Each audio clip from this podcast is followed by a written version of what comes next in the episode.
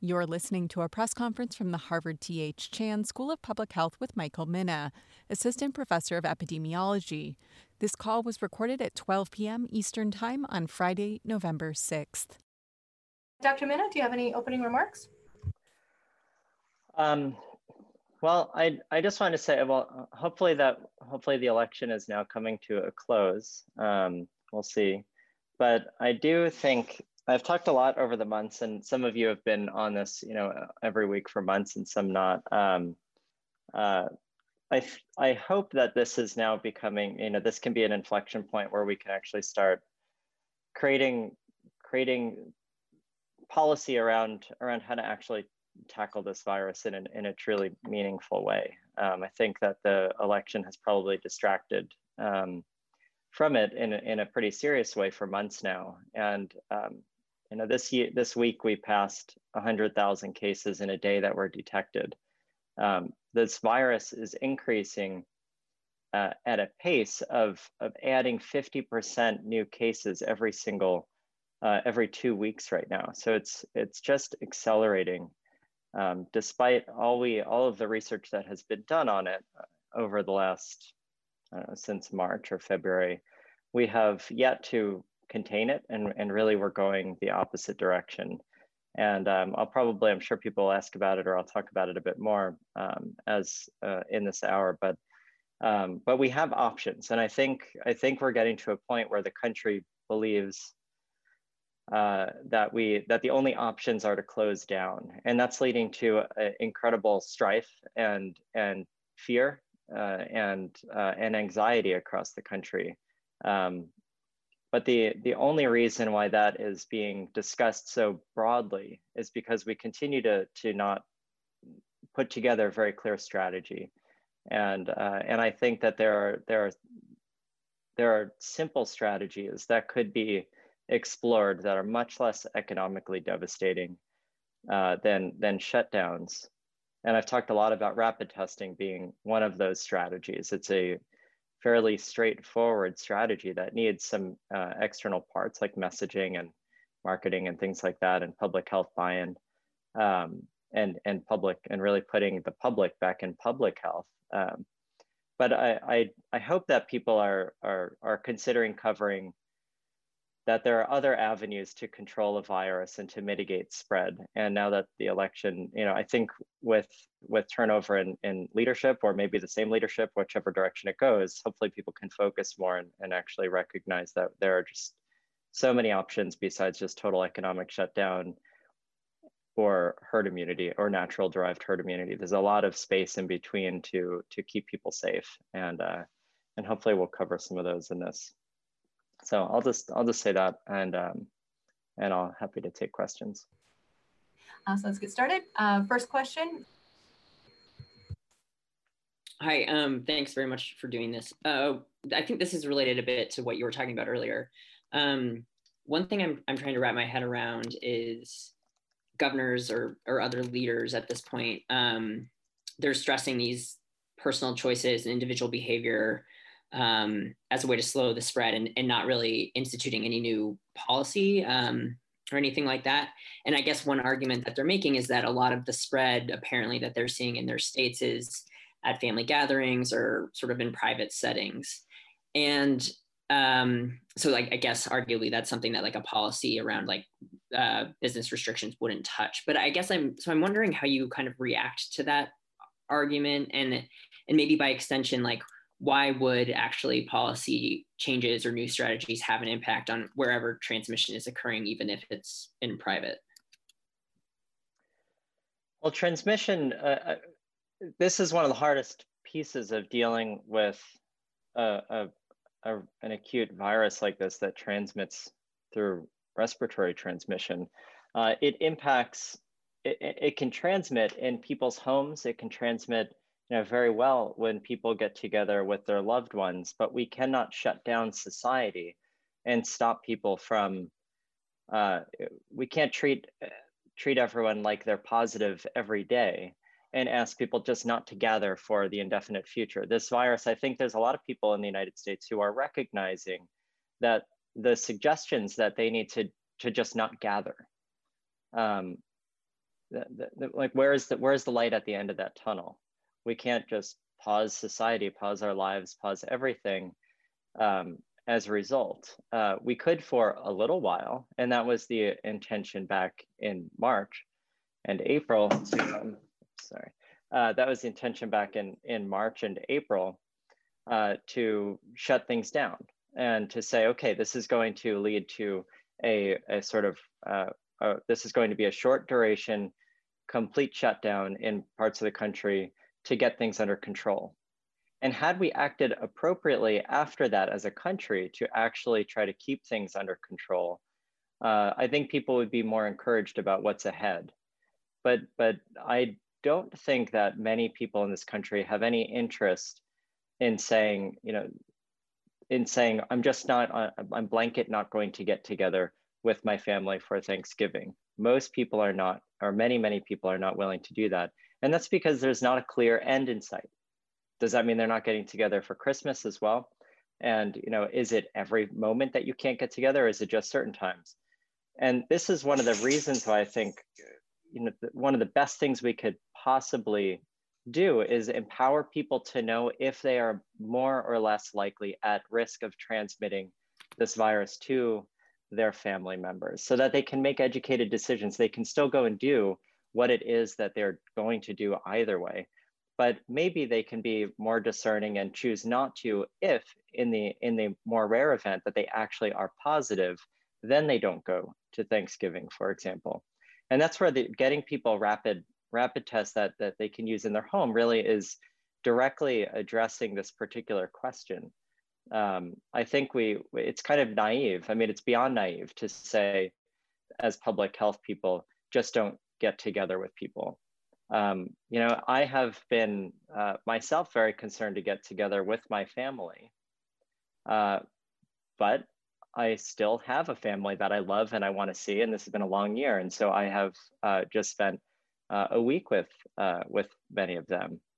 Uh, in in our case, I had I had rapid tests to take every day, and that made me feel much better about being around older individuals in my family, for example, um, while still practicing other things like social distancing and wearing masks when needed.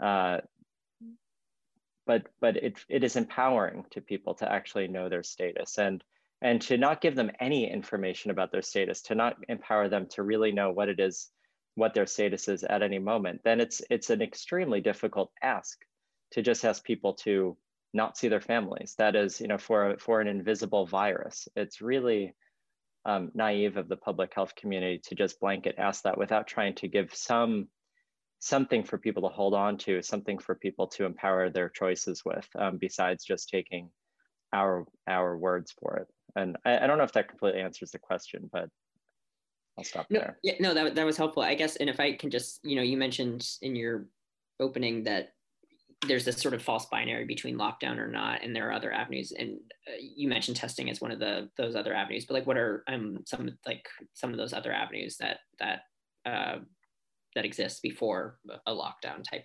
situation? Well, I think it's to have um, we can strategize around how we use the resources we do have. We can strategize around how much we know about the virus. We've been looking at so much of this as sort of black and white. You're either locked down or you're not. Um, we're either just letting the virus get completely out of control or we're trying to let it get out of control and then suppress it, you know, with, with, with lockdowns. Um, some of the other things, I, I actually don't think we have a ton of choices, which is why for months I've been harping about rapid antigen tests um, and increasing testing, because at the end of the day, the way that you stop an outbreak like this is to know your status. It's the same thing we did with HIV. Um, if people know their status, then they can make more informed choices. Even if they're still going to go to Thanksgiving dinner, for example, I wouldn't recommend it for somebody who's positive to go to Thanksgiving dinner, and I hope that people will not. But if they do, you know, maybe some of these very ardent sort of anti or people who think that this virus is a hoax, maybe if they are positive and they know that they're going to dinner, they will uh, or they know that they're positive and they're going to dinner, they will act a little bit different. They'll behave a little bit different. Maybe they won't give their grandma a hug, you know, whatever it might be, um, to stop spread. And I think we, I think it's all about empowering people to know that that that that that they're in a position where they could potentially give somebody else an infection that could kill them, that is an extremely powerful piece of information that should be a motivator for many, many people. Um, but short of having a good understanding of what your exact sort of infectious status is at the moment, some of the other pieces also center a bit around sort of more public health testing and surveillance. If you know, for example, that you, if you run a nursing home and you know that there's um, not been any community prevalence of this virus uh, for two months in your community, maybe you can become a little bit more relaxed about trying to figure out how, how to creatively get uh, your, your residents in the nursing home together with their loved ones. But if there's massive outbreaks happening like we're seeing right now, maybe then for shorter periods of time, you say, okay, we, we, you know, we adapt and we really change things, but we do it with strategy. We haven't had a lot of strategy across the country to do that. And then finally, the other piece is um, we have a lot, uh, essentially by, by just sort of not creating real centralized strategy, this is a virus that just truly does not care about borders. It doesn't care about elections. It doesn't care about politics. It, it's not even alive. It's a, a virus is like a little robot that hijacks people's cells. It doesn't care about any of this stuff. It will just spread. And, you know, so the reason I say that is because the, any decisions that we're making as policymakers uh, or programs that we're putting in front of policymakers, they need to be adopted or at least something that is adoptable by everyone. Uh, this virus will cross state state lines, they'll cross county lines. So if we're doing things in a fragmented way, it's just never going to work. And that's what we've seen in the US thus far. Thanks very much. Appreciate it. Next question. Uh, hey, Michael. Um, I, you know, everybody's going to ask the questions I want to ask, so I'm going to go somewhere a little different. Um, so, what's up with the FDA? They're, they've kind of gone wild. I wanted to know, you know, what you think is going on there and when they might um, get back to normal. I follow biotech quite a bit, and I, I'm not going to bore you with the details, but I could cite many examples of companies that had a pathway worked out on drug approval and then suddenly at the last moment the FDA comes up with a completely different angle that derails the whole thing. And then if you just again just look at the uh, the Biogen right situation with aducanumab, um, the FDA just came out with this statement that just goes against all statistical analysis. So they just seem to be kind of crazy. And I know you have interaction with them. So what's going on there, and when uh, when might they get back to normal? Um, I mean, I can't speak for them. I, I would say that I, I do talk to the in vitro diagnostics team uh, at the FDA, and uh, my best guess, or you know, that I, can't really speak intelligibly about your question too much, but but I can say that they are under immense pressure at the moment, and they are an agency that is uh, like the CDC in the middle of enormous political strife that is truly at the, you know, what is at stake is a difference between, you know, politics and anti-science uh, decision making versus robust scientific decision making. And how do you how do you start to reconcile that when when the people above you, I mean, the FDA essentially falls under uh, the current White House how do you how do you push things in it and have any sort of reasonable sort of decision making process within the FDA when when the person who can fire you um, is sitting there saying that this virus is a hoax and that you know we don't need to act on it. In fact, we want to do the opposite and and uh, and completely not act on it. And, and, that's that's his message. I mean, there's no secret about that. Um, I, I, just can't imagine what it's like to be. I'm really glad I never decided to work at the CDC uh, or the FDA because it just seems like a nightmare at the moment. Um, so of course they can't get anything done, and the, it seems to the to the general public that they're going uh, that that they're not making reasoned decisions. Um, because uh, I, I, think they're getting pulled in in completely opposing directions. One is, you know, to really be, to really work appropriately and and uh, do the job of the FDA, you need to be discerning, you need to be scientific, you need to be meticulous, and that is all, th those words are not even in in a, I mean, they're nothing that anyone would apply to the current White House. And so I, I just think that, it, that that's at the heart of it. Okay. And just real quick, another one, then I'll hop back in the queue. Um, so, uh, again, a different, maybe a little bit of an abstract question, but I think it's really important. Um, you know, in the stock market, psychology is about 90% of the game, so I pay real close attention to it. And uh, a big part of that is crowd psychology, right? And so I'm just curious like, obesity kills 2.8 million people a year, and COVID's at 1.2. In the US, the numbers are 360K versus 235K. So, why do you think the group psychology has latched on to COVID when there's a whole other epidemic that's much more serious that does like wouldn't it have been better to latch on to the obesity epidemic? And by the way, Dunkin' Donuts is up 35% this year versus about 2% for the S&P. So that's uh, kind of interesting and relevant. Anyway, what's your take on that? Kind of the, the mass hysteria uh, developing around one but not the other. Seems a little bit misplaced. Uh, this is this is an issue um, that comes up again and again and again uh, in public health. Uh, we say it a lot in public health. That you know we had uh, Ebola, for example, which killed you know relatively very very few people compared to this or compared to obesity, but it makes the headlines. Meanwhile, we have pneumococcal pneumonia, uh, which is killing millions uh, of children a year uh, that nobody cares about. Um, these things that become ubiquitous in life, we just we're, we're seeing it already with COVID. People cannot retain um, unless it's something that you do as your profession or something that you do that you are very very passionate about. Anything that we deal with on a daily basis is necessarily going to become you're going to become desensitized to it. Obesity, we have I mean, the, the complexities in obesity are, are far greater than the complexities of how to deal with an infectious disease like this.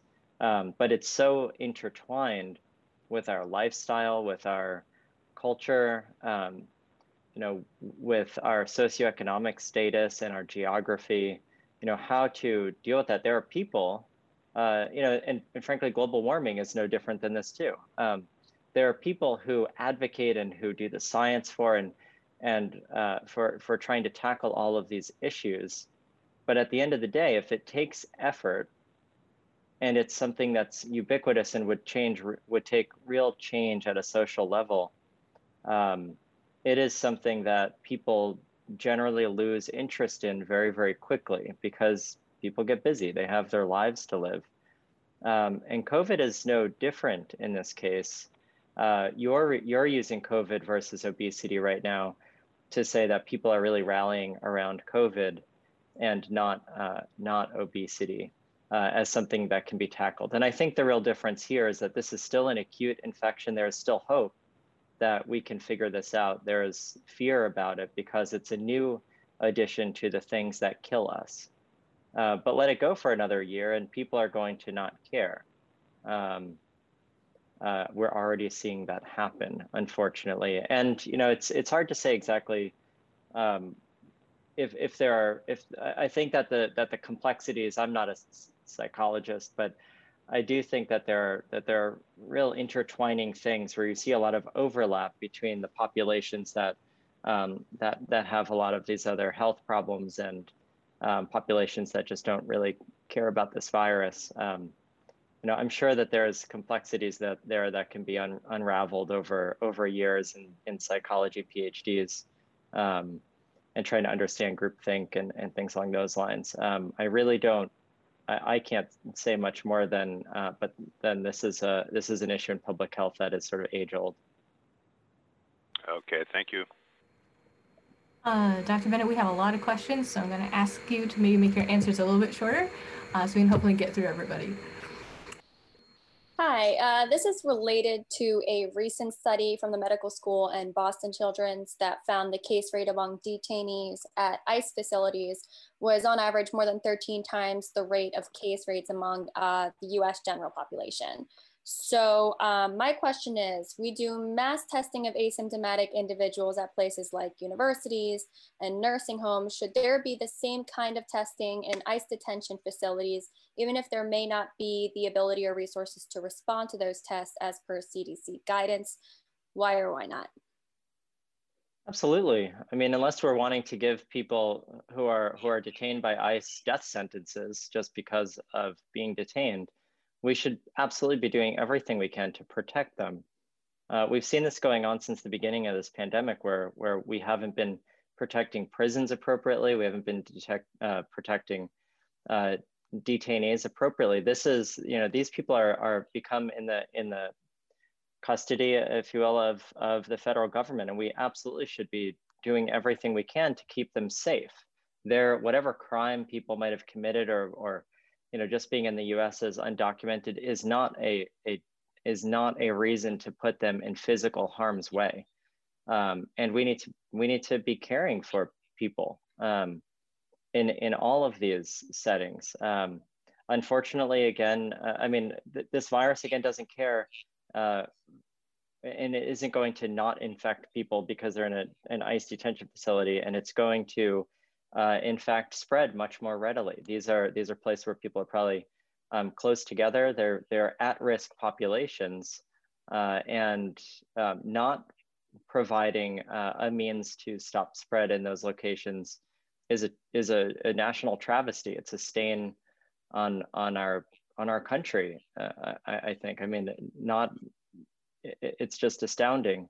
Um, this has come up before in the past with influenza vaccines, for example should we be providing influenza vaccines to de detainees um, in years past? And, and in general, in the previous years, we've decided uh, as a nation not to. And, and it's just, it's, it's terrible. Uh, I think we, we absolutely should be doing everything we can to stop spread and, and, and testing on a frequent basis is one of the best ways, especially in a place like that to prevent spread and, and stop outbreaks and, and dealing with the with with stopping spread in those locations should be one of our top priorities.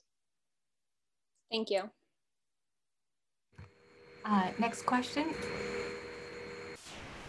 Hi, thanks for for doing this. Uh, you mentioned at the top, you said you you hope this is an inflection point in this election, sort of, you know, get some policy processes moving. Is this something that the current administration can do in the next few months, or does leadership have to come from the states at this point? And then what are the consequences if you know nothing happens until mid-January?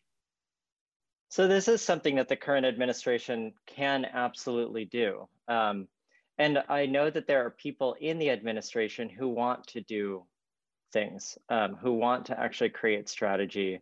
Um, I have received calls in the last few days um, from people high up in the administration who are looking for advice on how best to use uh, rapid testing, uh, for example, to keep nursing homes safe. So I know that there are people in the administration who absolutely want to do um, good by the United States population and want to help uh, combat this virus in with strategy and with science. Um, I'm hoping that now that the election is over, uh, that we can see uh, that you know that that you know regardless of who wins, that people aren't going to be trying to get votes and making decisions based purely on that. And so maybe there will be more willingness. Um, but even beyond just the the, the White House, uh, we could we have a lot of options. Uh, we need to be putting funding uh, uh, into into infrastructure and strategies to combat this. One of the most important things, in my opinion, you know, we've put funding into vaccines, and that's that. There's been a lot of funding going into that.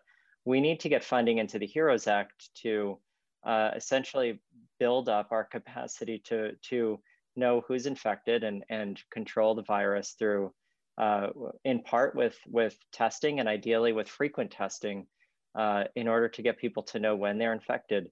And so by by appropriating the funds. Uh, in things like the HEROES Act, we can actually, you know, we can start acting now there's no reason why the administration has to change to do that. Um, and and this is something you know it, so much of this always comes down to funds and this is just a small fraction of the cost that it would take uh, to, to actually get the type of testing available in this country so that uh, so that we could actually achieve herd effects and get outbreaks to become suppressed at a national level would take extremely small um, amounts of dollars compared to what this virus has costed us uh, over the last uh, six or seven months. Um, and there, there's just no reason why we are not aggressively doing this. Um, if we had $10 billion appropriated towards testing uh, and towards the manufacturing and deployment of rapid tests, for example, that would be enough money, just $10 billion, which maybe to the average person sounds like a lot, but it's a drop in the bucket for our, for our federal response. Um, I believe that we can actually get this virus uh, and the outbreaks that are happening across the country under control. The science adds up, the math adds up. So we don't have to wait until an administration either remains or changes. We can we can make changes that that can be greatly effective uh, tomorrow if we if we had the will. But now, what if this funding doesn't come through uh, immediately? Right? You know, you're talking about ten billion dollars, but if there's no real legislative will to get this money through for another three four months is the virus just going to spread too much to be able to control it at that point? Uh, at the moment, we have painted ourselves into a corner. I'm not going to lie. Um, we have very, very few options at the moment. These tests aren't going to become widely available tomorrow. They just can't. Um, I think they can be uh, in a month from now. For example, if we were to start acting aggressively today, and you know, does it have to be the federal government? I think it should be, but could it be a combination of Mark Zuckerberg, Tim Cook, and Jeff Bezos? Sure. Um, $10 billion is not a lot. You could do it with get get $3 billion and that will get us three months worth of tests or four months worth of tests. So it doesn't need to be a lot. Um, but you know, at this very moment, we're seeing exponential growth of this virus. This is expected. This was completely predictable. We have said it. I've been screaming it for months. My colleagues have been screaming it for months. And now we actually don't have a lot of options. And this is this is what, you know, in the in the, you know, we don't have a lot of options for tomorrow. We could have a lot of options to control this and allow us to be more safe when we go go home for Christmas or go to our families for Christmas. Um, but but not for Thanksgiving. And uh, and and this is the the tragedy of this virus, and this is the tragedy of letting it get out of hand um, if we let it get out of hand, our, our options dwindle and dwindle and dwindle um, every day. Um, you know, we, we are just going to have pretty soon no options but to completely shut down or choose to just let the virus run unabated in the, in the community and kill another 200 or 300,000 people. Um, you know, and, and, this is why I, I'm, I'm saddened by this every day because we have had tools at our disposal for months now, and we just never have used them yet. But there's no time like the present to start. If we're if we're not going to have them tomorrow, but we could have them on December 10th, we don't want to be looking back and saying, "Man, I wish we started on November 6th to build these," because then we would have we would have had them by now. I don't want to see us in the middle of December having the same conversation about whether people can go home for Christmas. Um, it's just it's just becoming tragic and more tragic every day. Thanks. Uh, next question. Dr. Mina, thank you for doing this. First of all, this is a, a, bit of a niche question, but there were, you know, on one of your calls a couple months ago, you said that the idea of having fans, even partial crowds at sporting events outdoors, would be potentially a disaster. And obviously, college football games have had crowds like that for months now. I'm, I'm curious as we look forward to indoor sports uh, college basketball, the NBA, potentially having limited capacity crowds. Do you think that that's something at this point that can be done safely with any sort of protocols, or are we certainly, or are we just at a point, kind of with the the spread of the virus in communities across the country, that that's something that should not be happening? Well, yeah. So a few months ago, when I said it could be disastrous, I, I think I was also saying that it's a it's a slippery slope if you have people uh, gathering, for example, in sports stadiums, uh, even if there's distance apart, it ends up becoming a slippery slope of saying, well, okay, we can, you know, you're, we can start getting getting larger and larger crowds, and that's exactly what we've seen is that slippery slope happen. And now these are these are places where the virus can spread. Um, outdoors is is definitely better than indoors. As we're moving indoors, it's the same story with sports as it is with work and everything else.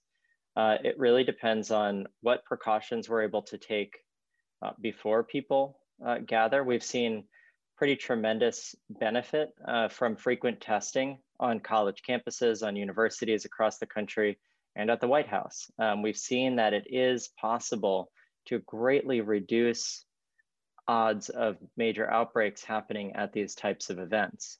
Um, and and I, I, think until we have really good ways to to really reduce the odds of major outbreaks happening, we're we're in we're stuck in in in at a at a at a at a fork in the road where we either say uh, it's okay to have big outbreaks happen at sporting events, and we've chosen the route of, of natural immunity uh, uh, to, to be developed and, and, and unfortunate deaths uh, across the country, or we are trying to figure out how best to keep people safe when they go into these sporting events or when they go to work or go to a restaurant, whatever it might be.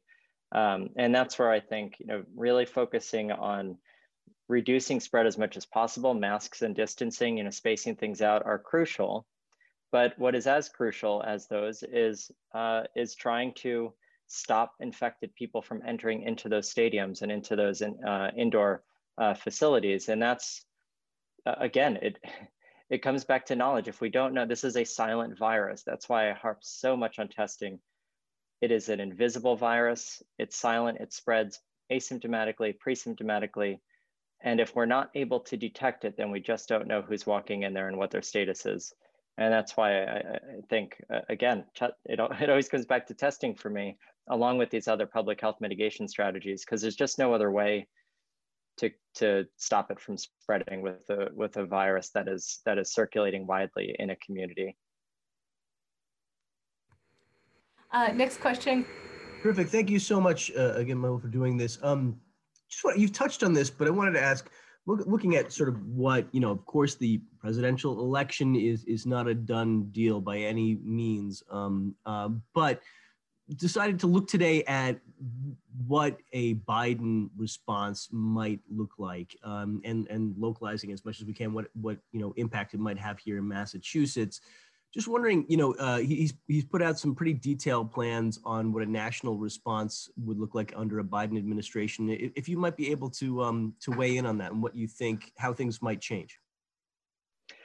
Well, I I think I think things would change. You know, there's a lot of ways to potentially create policy around an infectious disease like this in terms of um, I mean, there's so many different angles. I think the biggest thing that will change with the Biden administration is bringing scientific rigor and uh, and and uh, bringing strategy uh, into into this the fight against uh, against this virus and frankly the fight to keep our economy alive and, and running. Um, I, I I do believe that a, a, Biden administration will treat this in a in a wholly different way and with a very very different approach and one that will focus uh, on, on using the advice of experts, um, bringing multiple parties to the table, whether that's experts, economists, local health leaders um, who, who understand the, the, the, the, the feelings of their constituents in their, in their localities. I, I believe that, that we will see, a, we'll see a rational response to the virus start to start to appear and that's the biggest thing for me is it's you know without going into the details of everything that he is wanting to put uh, forward i think the biggest thing is is that that that that administration if it were to to um, come about would actually pay attention to to the science would pay attention to um, uh, and strategize around what are the best ways to utilize the resources we do have what are the resources we need to build um, and what what is the what do we know about viruses like this? There's a reason why the federal government and the NIH have funded infectious disease research for decades.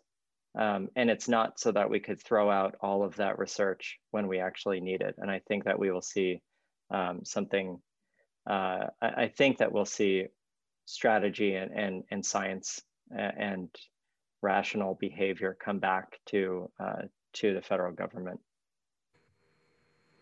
Okay. Uh, next question. Yeah, hi. Thanks for taking my question. Um, can you hear me? Yep. Great.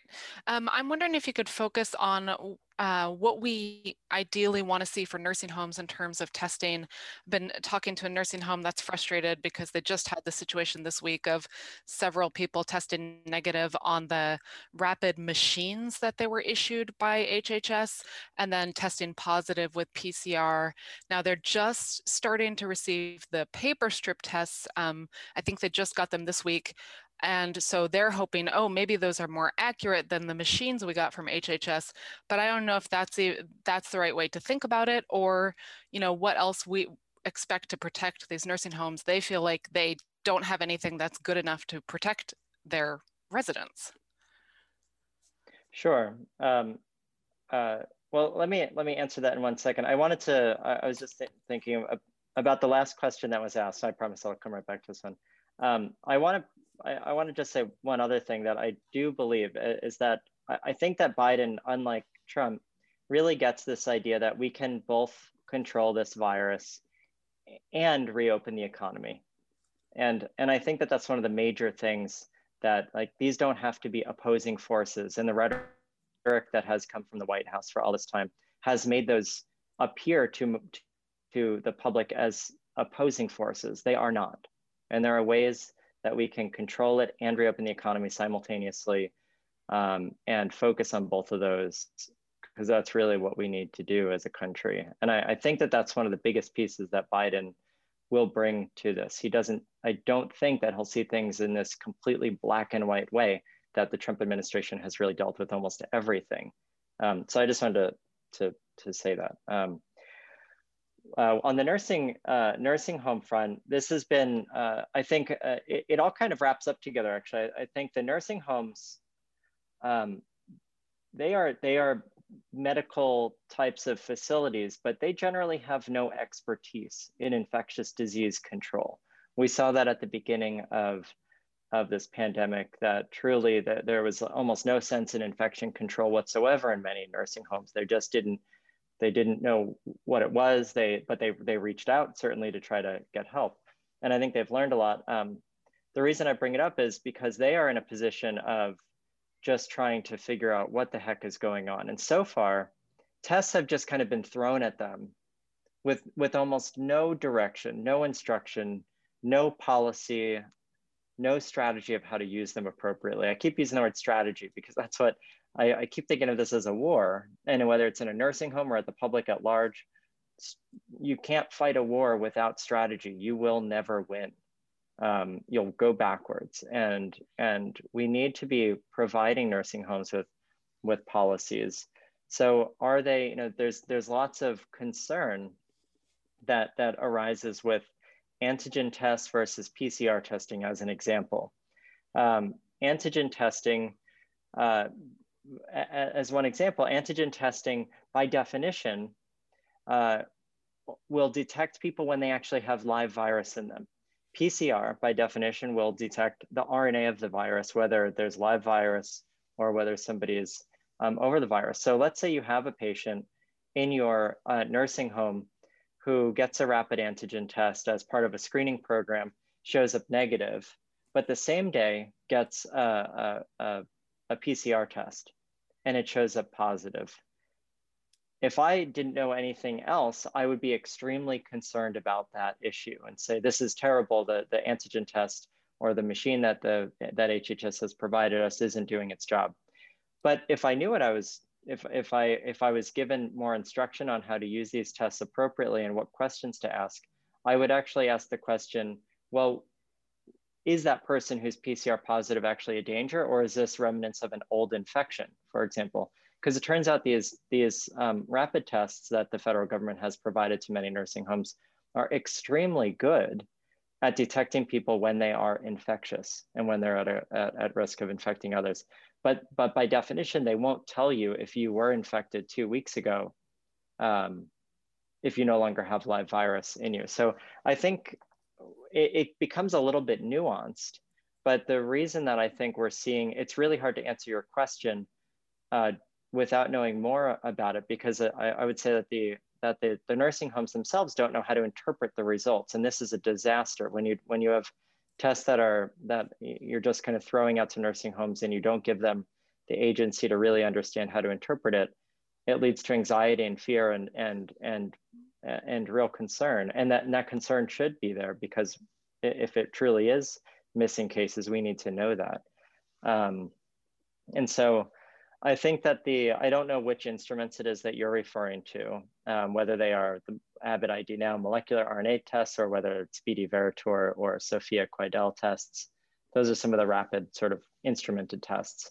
But we're starting to see things like the BinaxNOW come out and be distributed to nursing homes. And at least all of the research so far has shown that these tests really do a very good job at detecting people when they're infectious, up to 100% sensitivity when people are most infectious. And so that should give some uh, some level of comfort to uh, to individuals who run these nursing homes, but certainly not giving them that information and saying, "Hey, these turn positive when somebody's infectious," but people could then remain PCR positive for another two or three months. That means for a much, you know, the the the ratio of time that you're spent being PCR positive when you're actually a risk to other people is just a small fraction of the whole time that somebody would turn PCR positive.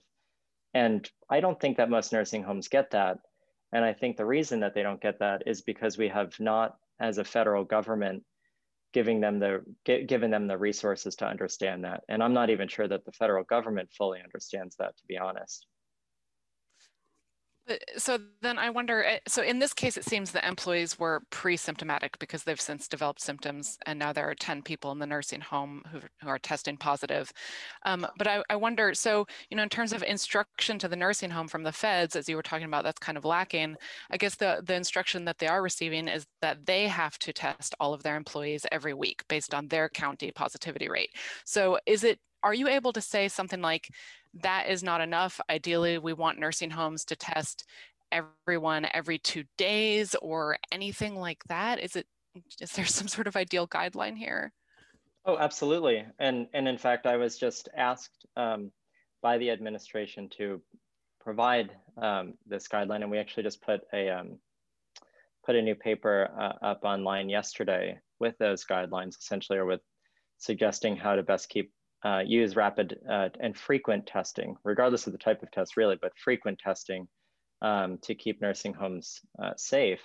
And we found that uh, if you're just doing testing once a week, uh, absolutely, you you will miss people. You will have outbreaks, and it and it is this is a fast-moving uh, virus.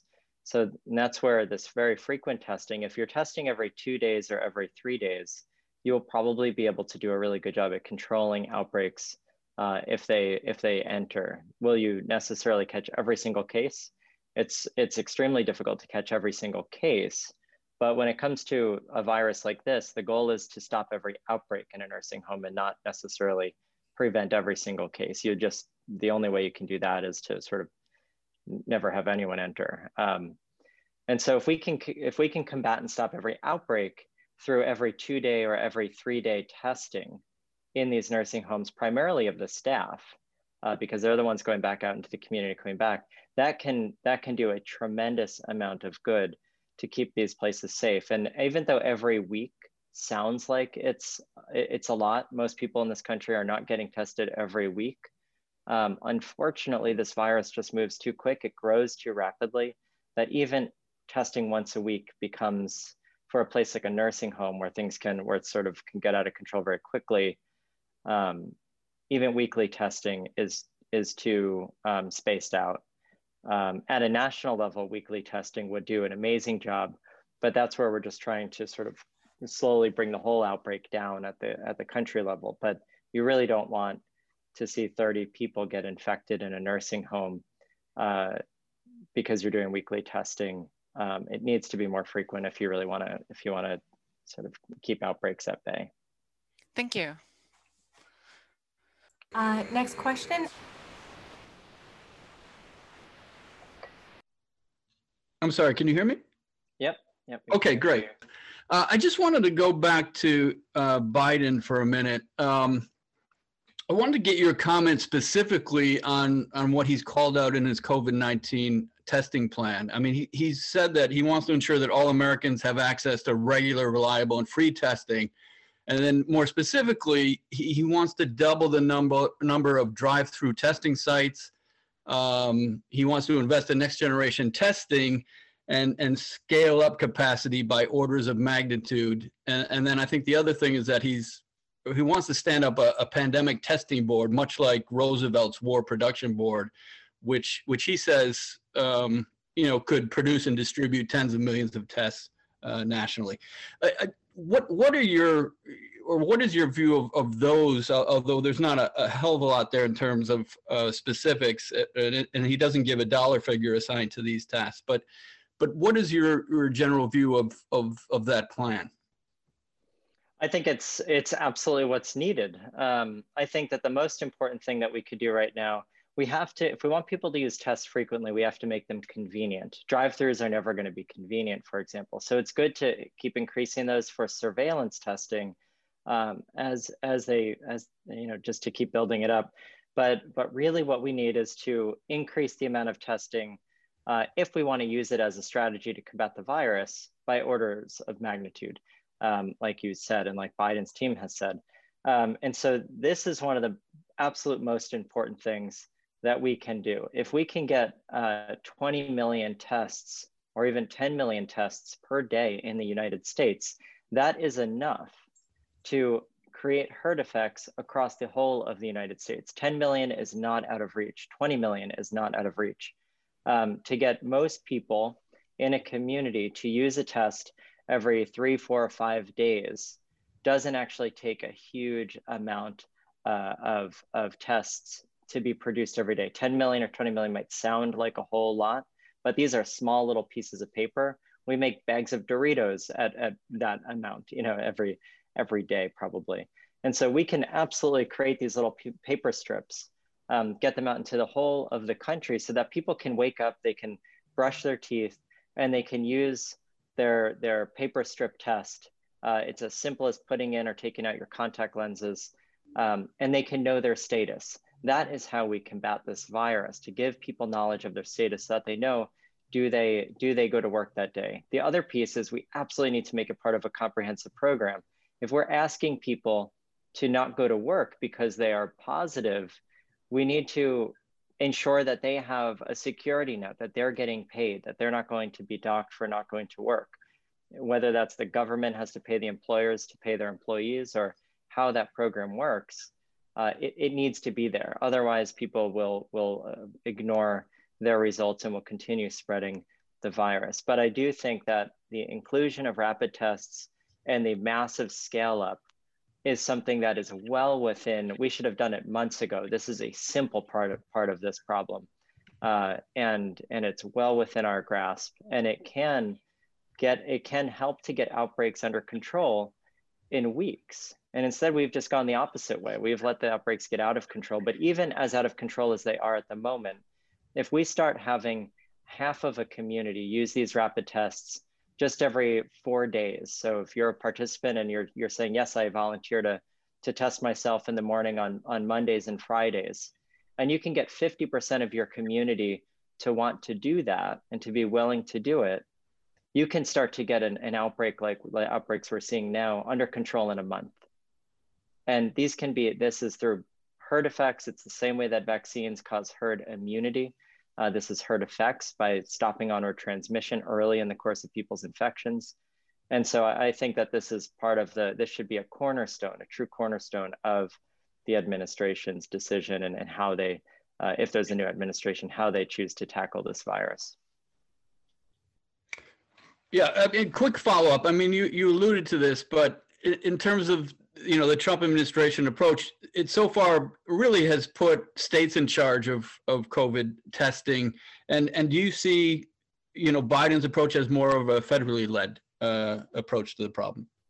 Absolutely, I think um, uh, I, I, think that uh, that it will definitely be a, a. I mean, from everything I know, and and I've talked to talked to people on their team, I think that they are they are extremely engaged, and you know, this is priority number one in my opinion for them to get this under control and use their platform as a federal government and as a as a White House to encourage states to give states the tools that they need. Um, we can't have every state doing this on their own. Again, viruses don't care about state borders. This needs to be coordinated. Uh, and, the, and the only way to coordinate a whole country is to do it at the national level. Um, and, and, I do believe that, that Biden's team, from everything I can tell, uh, and, and this really isn't a political statement, I just think that Biden's team is actually um, interested in tackling this through their through the what will become sort of a, a federal oversight uh, in terms of the national response. Um, and so I, I think that um, they will work with the states, and I can't imagine that they're not going to work with the states. Um, but the biggest thing for many of these states is they don't have the expertise and they don't have the funds. They we can't have every state trying to create their own manufacturing plant for these tests. It just will take a long time. Um, so the federal government, I think, needs to produce these tests or, or work much more deeply with, the, with other companies to produce them at scale, make 20, 20 million of them every single day, uh, which is not very expensive. Again, it sounds like a lot, but it's really not very expensive. Um, and the government needs to pay for it. They need to allocate the funds and they need to make sure that no state is, is having to decide between their purse and keeping their communities safe. We have the money as a government we're losing much more money. Um, and uh, the return on investment on developing testing infrastructure, especially around these uh, rapid tests, is enormous. Um, and so I, I think that, that, that the federal government has to lead, and I think that Biden's team is likely going to do that. Thanks, Michael. Sure. Uh, next question. Hey, Michael. Uh, just circle back to your rapid test concept, which I think is really interesting and surprising nobody is doing it.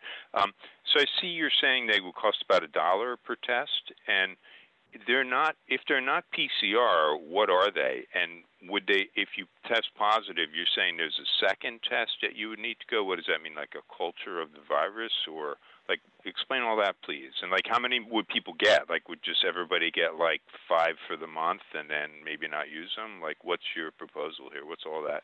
Give me the detail there, please. Yeah. So so essentially, if we could make, we we need to make enough tests so that, at the very least, we can get half of communities, 50% of people within a community to to use to have access to a test that they could use, say, every four days. And so we would pr produce these tests. My my what I would like to see is that these tests actually get the manufacturing capacity gets built by the federal government, maybe in conjunction with companies that already exist, or just go and build it. You know, this is simple. This is not complex procedures. These are essentially like small strips of paper with monoclonal antibodies printed on them and chopped up into little pieces. Um, so the federal government could build the capacity, the manufacturing plants, probably for $500 million for a plant that can produce millions of these tests every single day. So 500 million, it's half a billion dollars. It's almost nothing um, in, in reality. And so uh, what would then happen is these tests would get freely distributed to states to get distributed to uh, individuals who sign up to participate. We get messaging on board. We get the best marketing teams in the country to want to join in this fight against the virus, to let people know what these tests are all about, how to best use them. We don't just have the CDC's marketing team do this. We have Coca-Cola's marketing team do this to get the information out to people. We work with Google and Verizon and AT&T and Facebook and whoever else to, to make it known what these tests are doing and how to use them. It's like putting in contact lenses. There, there's a, there is a step, but it's really not very difficult at all. Uh, people need to, we need to be careful about how we use them in case somebody, we need to have confirmation of rapid antigen tests. They can one in every few hundred can turn positive for false reasons. So that means we need confirmation tests. Right now, the only way that the CDC is dealing with this is to say, get a PCR test, but we don't need to do that. You can't have a five minute test have to be confirmed with a four day PCR. That's insane. We need to build, but we, we have much better, simpler solution.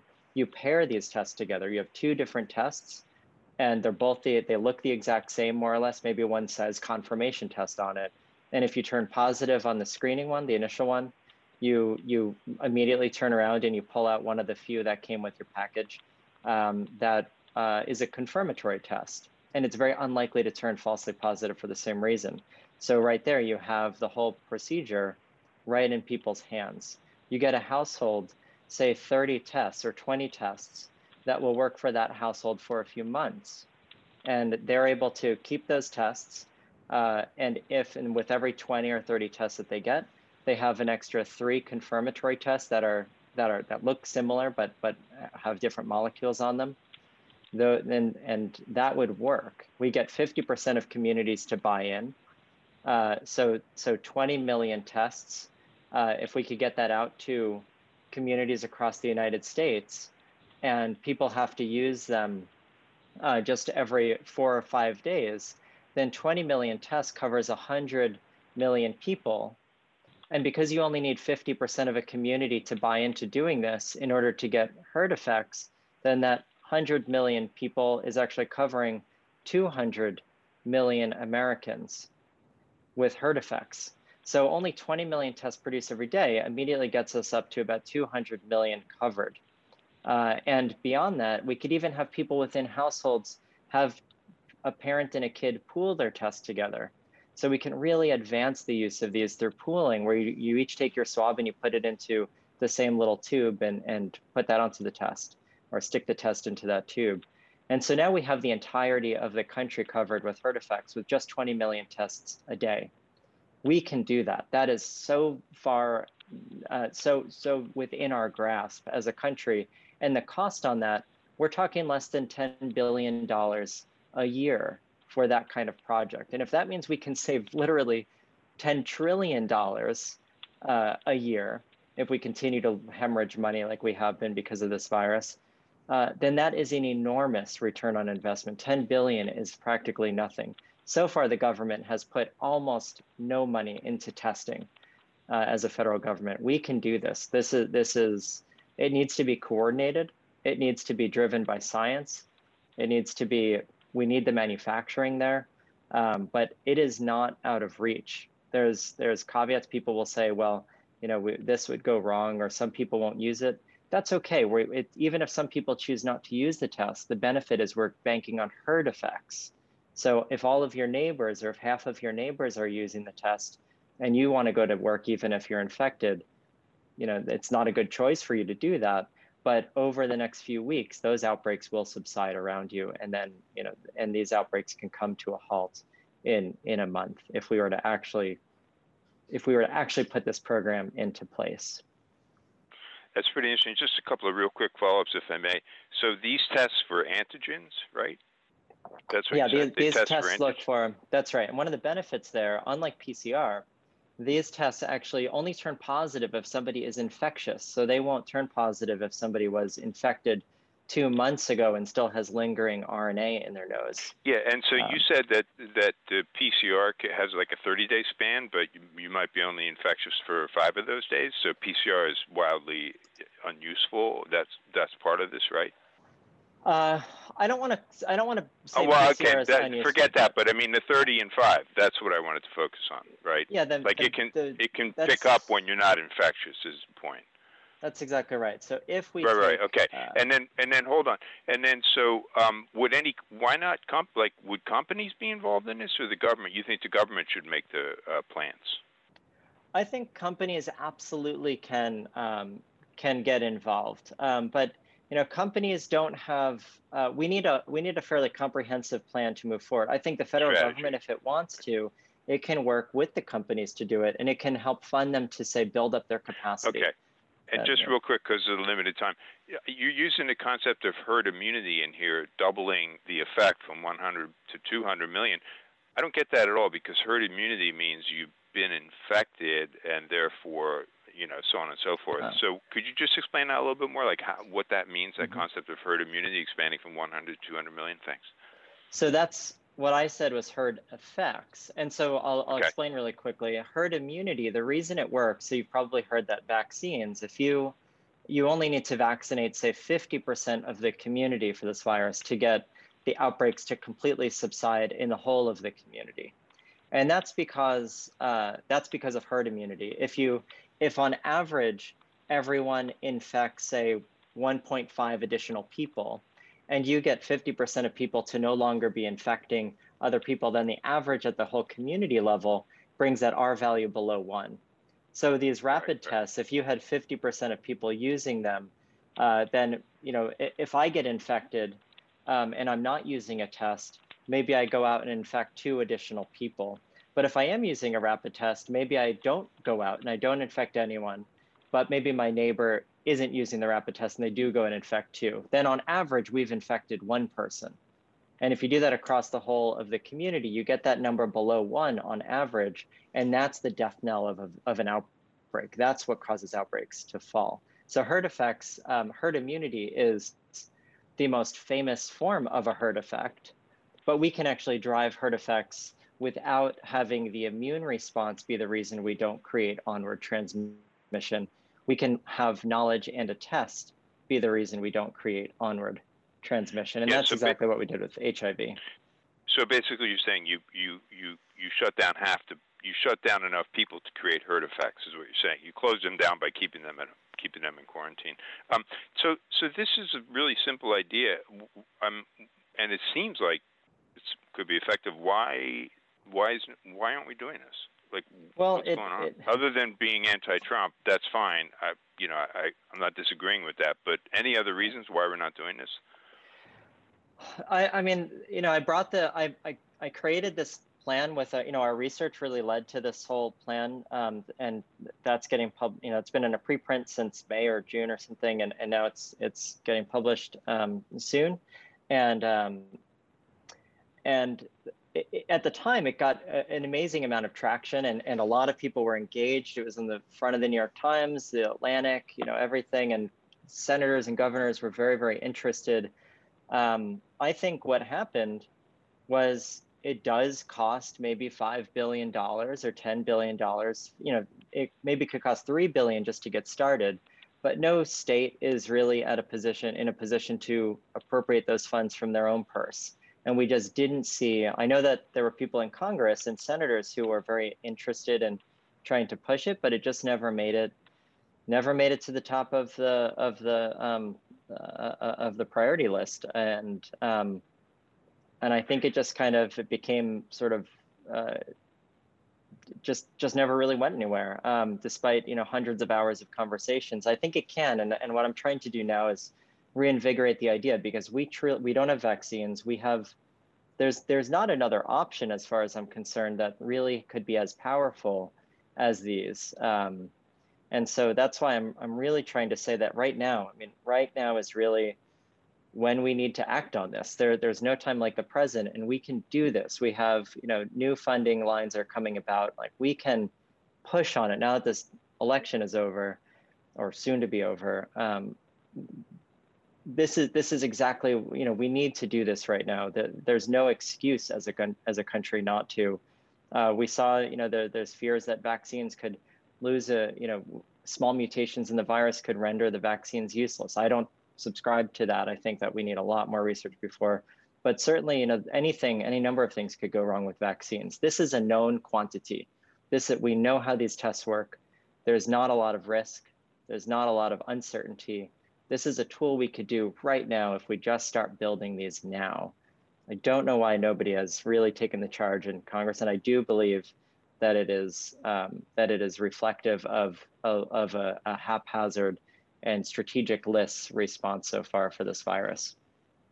Okay, great. I'm done. Uh, just uh, I don't know how you got rapidtest.org as a URL, but kudos to you. That's that's pretty good. yeah. Thank you. Sure. All right, Dr. Mina, it looks like that's our last question for today. Do you have anything you'd like to say before we head out? Um, I don't think so. I think that's uh, that's it for right now. This concludes the November 6th press conference.